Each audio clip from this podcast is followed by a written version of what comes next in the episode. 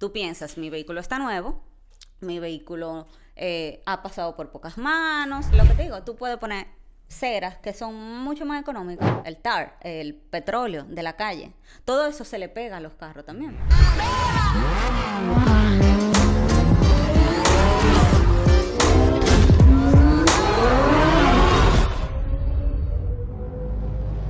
Señores, estamos aquí en el show de los conductores y hoy tenemos un debate con nuestra querida Badelis. Badelis, bienvenida. Ey. Este es el segmento Detailing y nosotros estamos aquí con Badelis porque queremos saber sí o no, si hay que al momento que yo adquirí un carro nuevo, cero kilómetros, que me le entrega el dealer nuevecito, impecable, que brilla por todos lados, si yo tengo que hacerle un detailing, Un detallado. un detallado completo. Entonces, Badelis está aquí para eh, ayudarnos con el debate porque es la que conoce realmente todo. Fener y yo somos aficionados, pero vamos a ver entonces Yo no sé realmente- nada, yo estoy aprendiendo. ¿Tú estás aprendiendo aquí? Yo estoy aprendiendo. Igual Ya, que todos los drivers que están ahí atrás. Ah, no, pues te- ponte entonces de- atrás de cámara.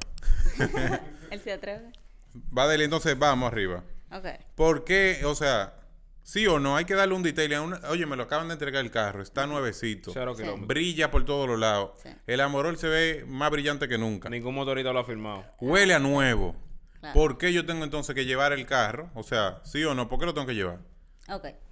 ¿Tú qué piensas? ¿Qué, ¿Tú piensas que debe Yo te digo que si me lo acaban de entregar y el carro está brilla- brilloso, Claro. yo no soy el que más conocedor de carros, soy una gente que me acaba de comprar un carro nuevo, estoy más que feliz de lograr eso que me lo Claro. propuse desde joven, ya me lo compré, estoy contentísimo, no voy a gastar más dinero, el carro se ve que brilla bien.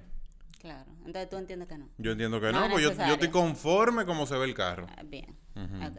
Fernie, ¿tú qué, ¿tú qué quieres? Bueno, ¿Qué tú yo, piensas? yo opino que como el carro es nuevo y nunca se le ha pegado a nadie, nunca se ha ensuciado y se supone que tiene el plástico de la pintura debe estar en buena condición. Igual- Impecable. Igual, el interior también, porque si se supone que nadie se ha sentado ahí, nadie le ha puesto la mano, el carro está nítido. Buen punto. Entiendo yo, Entiendo. entiendo yo. Yo puedo estar equivocado, puede ser, puede ser que no. Claro. La audiencia, ¿qué piensa aquí? Los tigres aquí atrás. Después de gastar cuarto en un carro, tengo que también gastar más cuarto de que un. No, pero ven acá. Señores, la gente no quiere gastar. Es tu inversión, es tu bebé. Tú sabes lo que tú sudaste para comprarlo. Está nuevo. Pero entonces entienden que no. Todo el mundo entiende que no. Yo entiendo que no. Ok. No, es lo mismo que yo me compro un televisor, nuevecito, lo saco de la caja, lo pongo ahí y me dice que hay que darle cera a la pantalla. No relaje, hermano, el televisor está nuevo. Si la doña viene a limpiarme ese televisor, que con mucho cuidado. Entonces, cuéntame. Eh, son cosas diferentes. Querida audiencia, están equivocados. Están equivocados. ¿Por qué? Lo primero es que la respuesta es absolutamente sí. Tú tienes o debes, es lo mejor que tú puedes hacer, que cuando tú compras tu vehículo nuevo, le hagas un full detailing. Ok. ¿Por qué sí? Te voy a dar las razones para que tú entiendas. Es verdad. No, para que yo entienda, no. para, que, todos, todo, para porque que todos, para que todos mis drivers ahí lo entiendan. Exacto, porque yo estoy seguro que la gran mayoría de gente, y digan si yo estoy equivocado en los comentarios, señor, si usted le acaban de entregar un carro nuevo, usted va a pensar que está. Sí, no, nítido. y, y Ok. es normal, y es lo que piensa, o sea, no es tan mal al pensarlo porque es lo que piensa todo el mundo, es lo común. Tú piensas, mi vehículo está nuevo, mi vehículo eh, ha pasado por pocas manos, no es que no ha pasado por manos, ha pasado por pocas manos, eh, yo lo estoy comprando cero, nuevo, cero de paquete, cero kilómetros, ok. Pero la gente no se ha puesto a pensar qué ha pasado ese vehículo, qué vida tiene ese vehículo. Ese vehículo no, no, es, no, no te lo entregaron ayer, o sea, no salió de fábrica ayer. Ese vehículo tiene un tiempo en tránsito, tiene un tiempo que salió de fábrica. Calcula eh, el tiempo que salió de fábrica, el tiempo que duró en un barco montado que probablemente para distribuirlo a cualquier parte No, del primero mundo. duró mucho tiempo también en un muelle. Duró mucho tiempo en un muelle para montarlo y después duró mucho tiempo en otro muelle para Pero- recibirlo, Pero cero kilómetros. para sacarlo. Sí, pero eso es sin kilómetros porque eso es dentro de una grúa. No, yo Sí. sé, Que pero lo que la y, el barco, y el barco, esos kilómetros no lo cuenta el La, carro. la gente, la gente sí que piensa, te dice cero kilómetros. Ah, en claro. realidad ningún carro es cero kilómetros, pero está bien. Ajá. Exacto, este nuevo tiene exacto, menos tú, 50, tú sabes de 100. eso. Pero es relativamente nuevo. Sin embargo, en el barco, mientras estuvo en el muelle, se le pegó toda esa sal, toda esa, o sea, literalmente toda la sal del mundo, está parado en un muelle rodeado del mar. Mientras vino en el barco, aparte de la sal del mar, se le pegó el óxido de los vagones. Muchas veces vienen a la intemperie, a veces vienen en Cubierto. cubierto en vagones, pero como quiera viene rodeado de óxido. Todo eso se le pega a la pintura. Tú dices que si un vehículo nuevo de una marca de lujo viene Sí. dentro de un contenedor Viene, sí. forrado con un millón de zippers, igual se le pega. Eh, puede ser que no, que no traspase, porque, por, por ejemplo, hay algunas marcas de lujo que sí, que lo forran completamente, tienen mayor cuidado.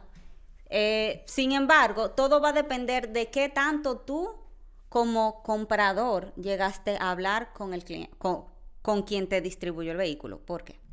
Porque aunque te lo mandaron así, forrado de lo que sea, te lo mandaron directo, no duró tiempo en muelle, no pasó por varias manos. ¿Me entiendes? Dudo que la fábrica que salga específicamente de fábrica a tu casa. Como quiera, pasó por manos, pasó por muelle, duró tiempo parado, Duró etcétera, también etcétera, eh, etcétera. un almacén. eh, Duró tiempo en almacén esperando que lo despachen. Todo eso. Ok. Eso estamos hablando de cosas que se le pudieron pegar en el ambiente. Nadie todavía nadie le ha puesto la mano, nada, nada, nada. ¿Qué pasa? También están los errores de fábrica. Que vienen, tú compraste un carro, imagínate que no necesariamente fue un carro súper de lujo. ¿Entiendes? Un carro- Sino una un marca carro, común. una marca buena, común, pero un carro de producción. Los carros de producción vienen con errores también, que se pueden corregir. Cuando, Errores, ¿A qué tú te refieres con errores? Porque una gente va a estar pensando que errores, que el motor debe echarle gasolina y echaron agua. Cálmate, cálmate. No. pues entonces Cuando errores errores de detailing, errores en la pintura, Ok. errorcito, errorcito que cuando viene a ver el cliente ni siquiera se da cuenta. Pero Como sí, esos son marcas, mancha, algo así. exacto, pueden ser manchas, pueden ser eh, eh, el clear se puede haber chorreado en un en un ladito, puede tener em, porosidad en algún momento, en, en algún lado, cosas así. Ok. La fábrica los recoge, o sea, en, en el proceso de, ok, este vehículo salió, salió, salió, revisan los vehículos, pero es un vehículo de producción. Ellos no se detienen a, a trabajar vehículo por vehículo No de nuevo detalle. 100% No al detalle. detalle. Simplemente tú da una vuelta, todo, check, check, check, check, se fue el carro, ¿entiendes? Hay algunas áreas que, ah, se dieron cuenta, eso hay que repulirlo. Por ejemplo, hay que em, lijar, como lijar, por ejemplo, hay que lijar con, con lija, tumba producto, tumba clear y, y repulir, por ejemplo. Pero eso son cuando se dan cuenta. Pero normalmente los vehículos vienen con cierto detalle. de Está bien, en pero entonces cuando. vamos a olvidarnos de, la- de los errores de fábrica, que son lo menos. ¿Qué le pasa Pero al vehículo pasa. entre todo el trayecto hasta que llega a mis manos? O sea, ¿qué es lo que recibe el vehículo? El vehículo pasó, te, mencioné por, a- por agua, por mar, por sal, recibió corrosión, se le pegó corrosión del mar, corrosión de la sal. Salitre, tú dices. Salitre, em, se ensució, le llovió. Por ejemplo, cuando está parado en el muelle, le cae muchísima lluvia ácida, porque los muelles siempre están em, rodeados de zonas industriales o algo así. Por ende, cada vez que llueve, eso es lluvia ácida que mancha mucho más que la lluvia normal los carros. Todo eso, si te fijas, muchas veces llegan vehículos nuevos y en los y muelles hay muchos pájaros también volando. Claro, otro buen punto. Tanto en los muelles como en los dealers, tú puedes ver que siempre el dealer tiene que vivir arriba de lavar los carros porque tú no, tú no controlas que los pájaros de volando. En el muelle ni, la, ni, el, ni caso le hacen. Cuando llega el dealer, que el dealer tiene que hacer algo con el carro. Pero, por ejemplo, todo ese tiempo que el, que el carro estuvo en el muelle parado, cayéndole toda la lluvia ácida del mundo, cayéndole todas las heces de pájaro también, que por cierto son ácidas, tan ácidas que pueden comerte la pintura, literalmente, o sea, la queman si tú la dejas mucho tiempo o si le cae muy frecuente o si la quita de una forma incorrecta. Entonces, todo eso va a ir afectando la pintura de tu vehículo. Entonces, si tu vehículo está nuevo, Polvo también. nuevo, claro, todo el polvo se le pega. Pero el polvo es difícil que traspase una pintura nueva. Eh, sin embargo, ya la- las cosas que son más químicas eh, o ambientales sí tienen más fuerza. Por ejemplo, la sal es algo que de verdad daña mucho el, el clear y el óxido también. No es algo que vaya, ah, se me dañó el carro. No, el cliente normalmente, a sinceridad, no lo ve. Porque no es algo que tú vas a, que tú vas A percibir común. tan fácil. Claro, Pero- no es algo que tú veas todos los días. Pero, Pero entonces- a, a largo plazo sí tiene una repercusión. Eh, claro, va a tener una repercus- repercusión. Porque al final, todo esa, todas esas manchas, todas esas cosas que tú no le quitaste cuando te entregaron el vehículo, al final se van a seguir marcando y se van a seguir marcando. Y toda esa corrosión también va a seguir entrando. Porque si tú nunca descontaminas el vehículo, que le quite todo eso que se le pegó, él no sale para afuera, él come para adentro. ¿Entiendes? Entonces, por ejemplo, yo moví, el vehículo se mueve del muelle al dealer, de esto que lo otro. Se le pega todo también. El tar, el petróleo de la calle. Todo eso se le pega a los carros también. Entonces, tú te fijas muchas veces en la parte de abajo, tienen mucha pintica negra. Casi no se ven, en los vehículos negros nunca se ve, pero en los vehículos blancos o los vehículos grises se le ven punticos negros y tú ves que no se le van, que no se le van, que lo lavan y no se le van, porque son pequeñas partículas de petróleo. Está que bien, hay pero entonces, ok. removerla. Eh, Yo, yo entendí y te compro eso. Pero el carro llegó a un dealer Ok. o, al concesionario. Ellos les retiran parte del embalaje, que algunas, algunas marcas utilizan forro y otras marcas utilizan como una lámina, como si fuera un ¿Cómo- PPF. ajá, ¿Cómo es para y le queda pegamento, tienen que retirarle todo eso. Y le hacen un ligero detailing, que no es el mejor, pero se lo hacen. Y cuando la persona lo va a recibir, lo ve muy bien. Entonces, Sí. ¿qué? o sea, ok, el, el, el dealer o la persona que te hizo la venta hizo un detailing más o menos regular, no Exacto. algo muy profundo. Entonces, Exacto. ¿por qué entonces sí tengo que hacer uno profundo? Porque, por ejemplo, en un detailing regular, que el que tú dices que le hacen el dealer, no es un detailing, no es un detallado. O sea, es un lavado, te lo lavan, le van a quitar el, le- el pegamento que le quede, no sé con qué se lo quitan. La mayoría del tiempo se lo quitan o, o con algún tipo de combustible, cosa que en realidad dañan más el carro. Con jabón Eh, o con o con el mismo Barsol, con, con gasoil, con barsol, que eso lo usan mucho los pintores también para quitar pegamento, pero no son cosas específicas para eso. O ¿El, sea, Barça- no, el Barça no- daña la pintura? eh, si tú lo untas mucho, si le echas mucho, si lo dejas mucho tiempo, si no lo retiras de una vez, sí, te daña la pintura. Entonces, por ejemplo, eh, tú tienes un vehículo nuevo y hay productos que vienen para eso. O sea, hay productos para eliminar pegamento, para eliminar el, pet- el petróleo que se le pega a los carros y para, para eliminar todos los contaminantes que se le pegaron a la pintura en ese trayecto. Entonces, que el dealer, por más que trate, el dealer no puede dedicarle el tiempo que se merece un vehículo para de verdad hacerle un detallado completo, porque el dealer tiene muchos carros y el dealer no se dedica a eso. O sea, el dealer, el negocio del dealer es vender el carro. Y obvio, entregarlo en la mejor condición posible, pero ellos no son detailing. Ellos no tienen el conocimiento para hacer un detailing completo. ¿Entiendes? Entonces, Ni tampoco el tiempo. Un detailing completo, estamos hablando de alguna mínimo 15 horas de trabajo. Un dealer no tiene 15 horas para dedicarle a un solo vehículo.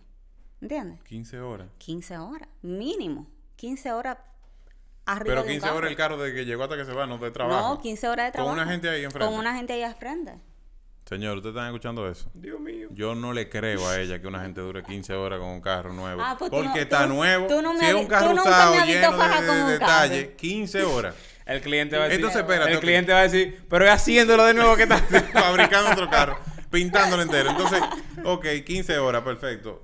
No- en promedio, puede ser coro- 12 bien. horas, pero puede llevar hasta ahora lo 20 hacen como en horas de cinco horas. trabajo. Ok, entonces, ¿y qué cuesta eso? ¿Qué le cuesta normalmente? Dame un rango de un Eh. vehículo promedio, un Honda, un Toyota. Un ojo a la cara. Es que en realidad un, un detailing no te va a costar por, a mi entender, o sea, no te va a costar por marca de vehículo, sino por tamaño, qué tan complejo es el carro, qué tanta el- cosa- aquí lo que más se vende son jipetas. Ponte una jipeta, Hyundai Tucson, Honda CRV, Toyota RAV4, eso. Solo un detailing. Un detailing, un carro nuevo, lo compré. Ya me quedé corto, pagué, pagué el, el seguro, el tintado. Contrale. Voy a tener que gastar ahora en un detailing. Aquí está su carro nuevo, hágalo un detailing. a ver. Exacto. ¿Qué cuesta Son eso? 500 Dame un dólares promedio, un rango, un rango. Entre tanto y tanto, entre las empresas que lo hacen en este país. Lo que pasa es que normalmente las empresas no te venden solamente un detailing, a menos que sean tipo car wash.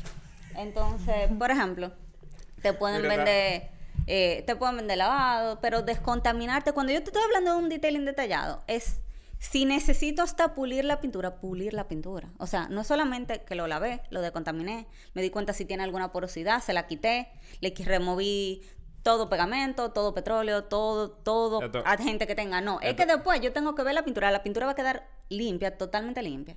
Yo tengo que examinar la pintura y ver, ok, ¿dónde se le fue algún defecto al fabricante? Ok, eh, la fábrica lo hizo todo bien, no tengo que, no tengo que, o sea, la fábrica no tengo ningún chorreado ni ninguna lija. Pero eh, en el dealer lo lavaron cuántas veces y tengo esas marcas de De agua, más de agua o marca Esto de es como la la- Barbie entonces. Es la pastelería de Barbie. Cuando tú compras la Barbie, después tienes que comprar el accesorio.